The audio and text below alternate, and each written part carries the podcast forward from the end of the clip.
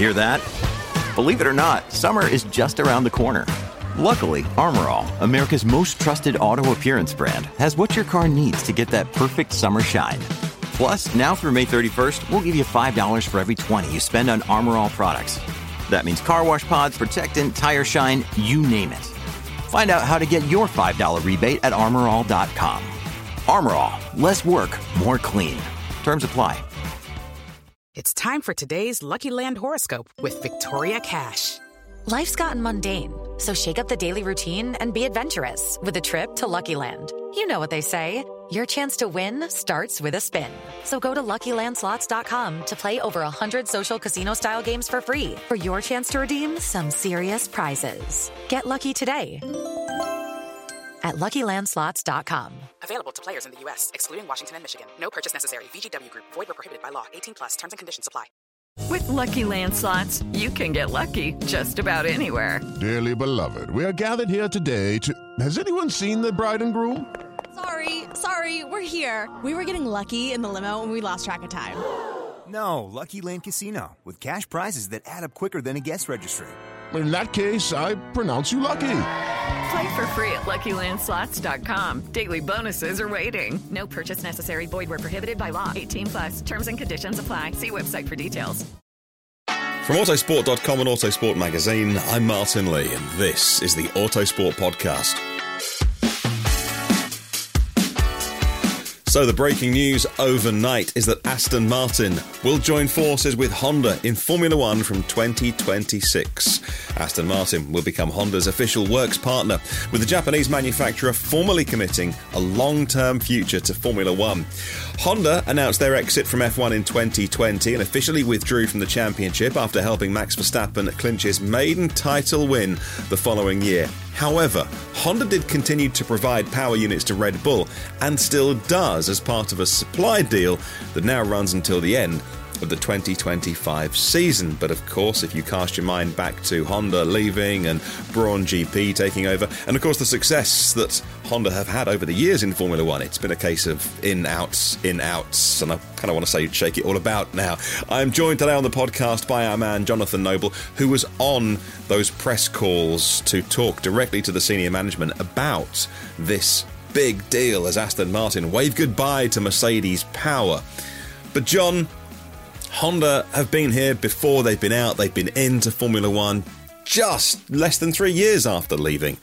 They say they're now coming back full time. Is that not a little bit confusing? Well, I think there's two two parallel reasons really here. I think first to win championships. I think when they quit Formula One off the back of the McLaren years hadn't been very good. It looks better with Red Bull, um, but I don't quite think they're anticipating turning into a world championship winner quite quickly.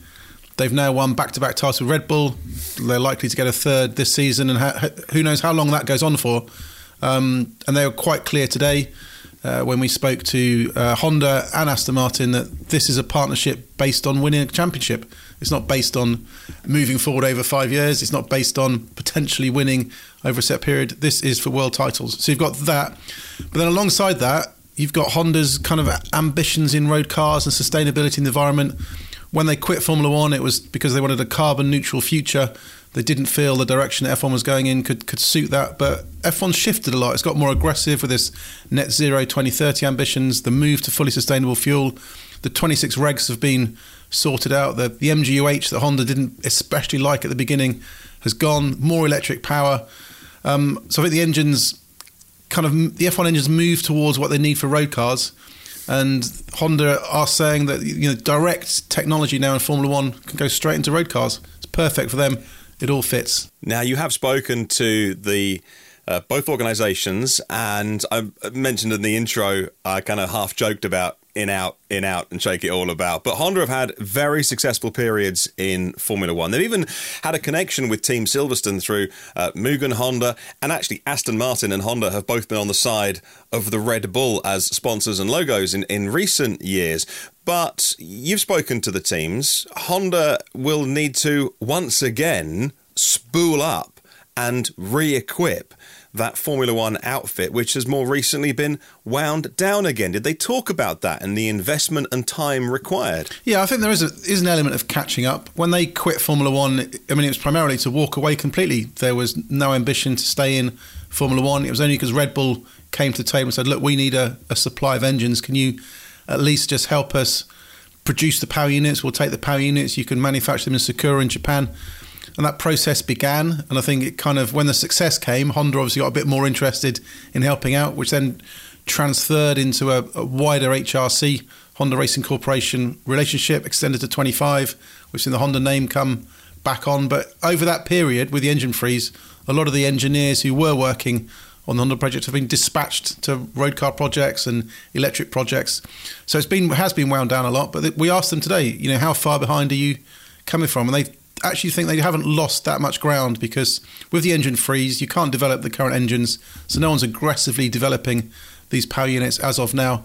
So they think it won't, won't be too bad to get things wound up. And I think that's why the announcements come now. It seems very, very early for 26 to be committing like this, but I think if Honda had waited six more months, 12 more months, they would have been very, very much on the back foot. So I think this timetable is kind of perfect for them. And what did Aston Martin have to say for themselves? Big investment happening there. I was only at Silverstone a, a, week or two ago when there was some GB3 and some GT stuff on track that I was having a look at. And as you leave the circuit, you can't help but notice Aston are spending some serious money on their campus there. So they clearly have ambitions to be a world championship winning squad. We've seen McLaren try it and it didn't work with the perhaps clash of cultures, if you want to put it down to that reason. But for whatever reason, a, a, a, British organisation, a Japanese company, they didn't work well together. We've seen it work more successfully with, with Red Bull more recently. They didn't have those differences and they had more success together. What did Aston Martin say about their ability to work with a,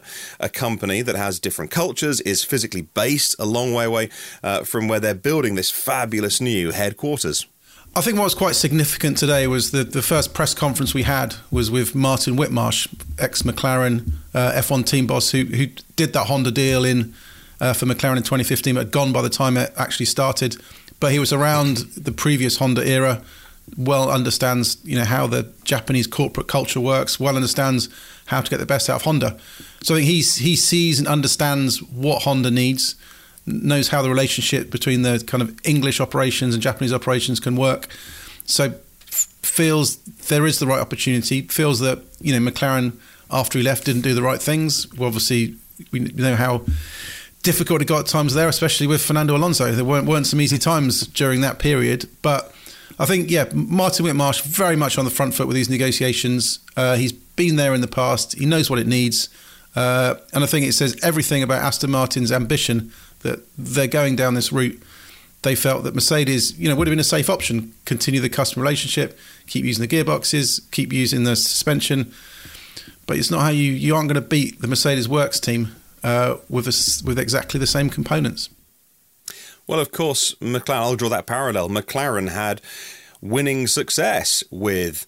Uh, Mercedes, the engines that Aston Martin are using right now. Although, of course, in an era when they were up against Honda as a team, not after the acquisition and a works Mercedes as that as that kind of became. So, um, is there a risk here that Aston Martin with Mercedes power doing very well?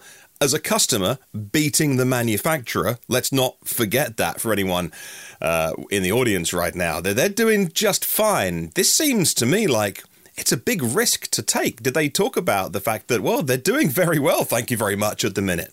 They did, I think, and it's quite interesting. Martin Whitmarsh said was asked about this. What is the attraction? I mean, it's fairly obvious what attraction is for a works manufacturer deal as opposed to a customer relationship. There's a there's a financial aspect there, but there's also there's an effort aspect as well. That Honda will be throwing everything they can uh, to make this relationship work, improve the engines, push on forward.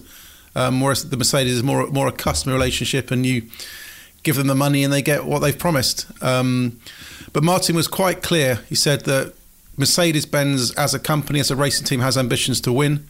Aston Martin as a racing team has ambitions to win. And there's an incompatibility with those two ambitions, uh, which is basically that if Aston Martin wants to win in Formula One, it's got to go and do its own thing. It can't be a customer team. It has to have manufacturer support.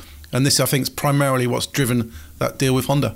Well, Aston Martin has close ties to Mercedes, which is a shareholder in the road car company.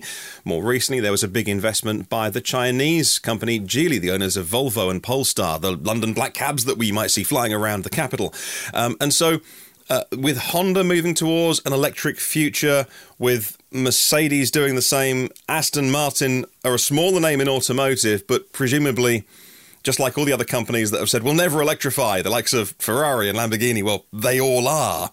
Is this not a little bit strange, almost a conflict of interests in the road car world? Uh, I'll, I'll, go back to another Martin Whitmarsh quote because he was in quite good form today, actually. So obviously, pretty. it sounds like he had a lot to say happy. for himself. Well, he always has a lot to say for himself. He's one of the one of the better people to speak to in the paddock. But we've not. He's been very low profile ever since his return. So this is kind of his first first time he's spoken to us. But he was asked how does this fit in with the Aston Martin brand? You've Mercedes are shareholders. Mercedes engines are in Aston Martin road cars.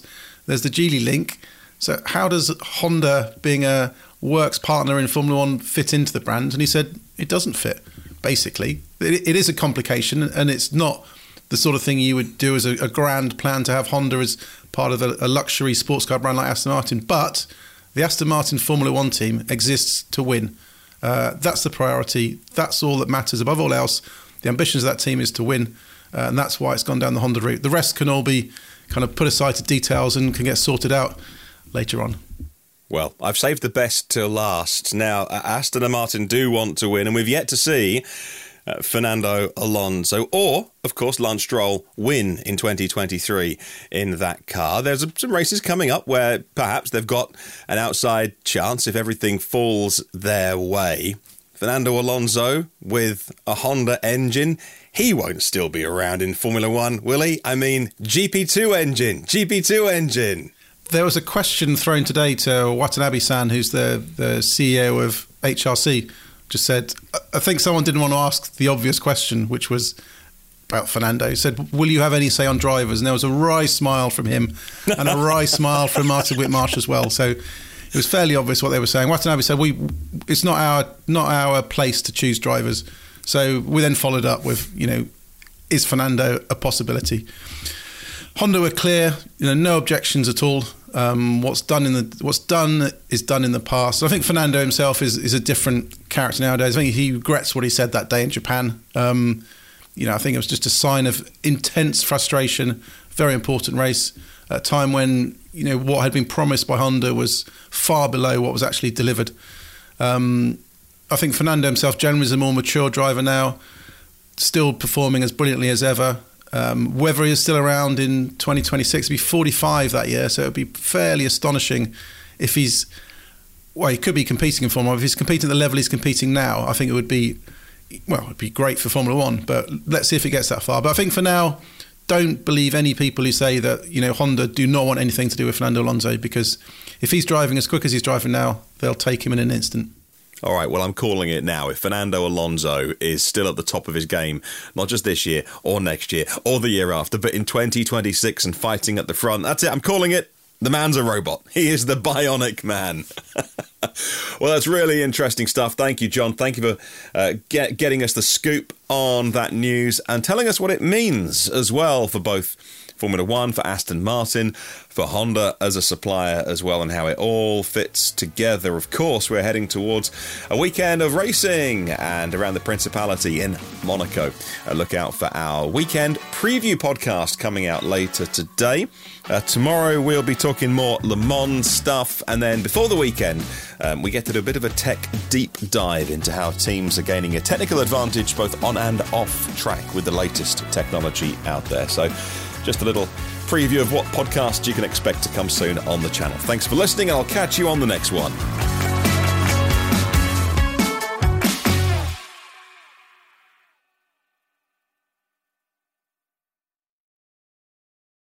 Sports Social Podcast Network.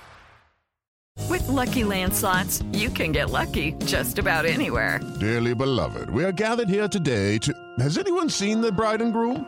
Sorry, sorry, we're here. We were getting lucky in the limo and we lost track of time. No, Lucky Land Casino, with cash prizes that add up quicker than a guest registry. In that case, I pronounce you lucky. Play for free at LuckyLandSlots.com. Daily bonuses are waiting. No purchase necessary. Void were prohibited by law. 18 plus. Terms and conditions apply. See website for details.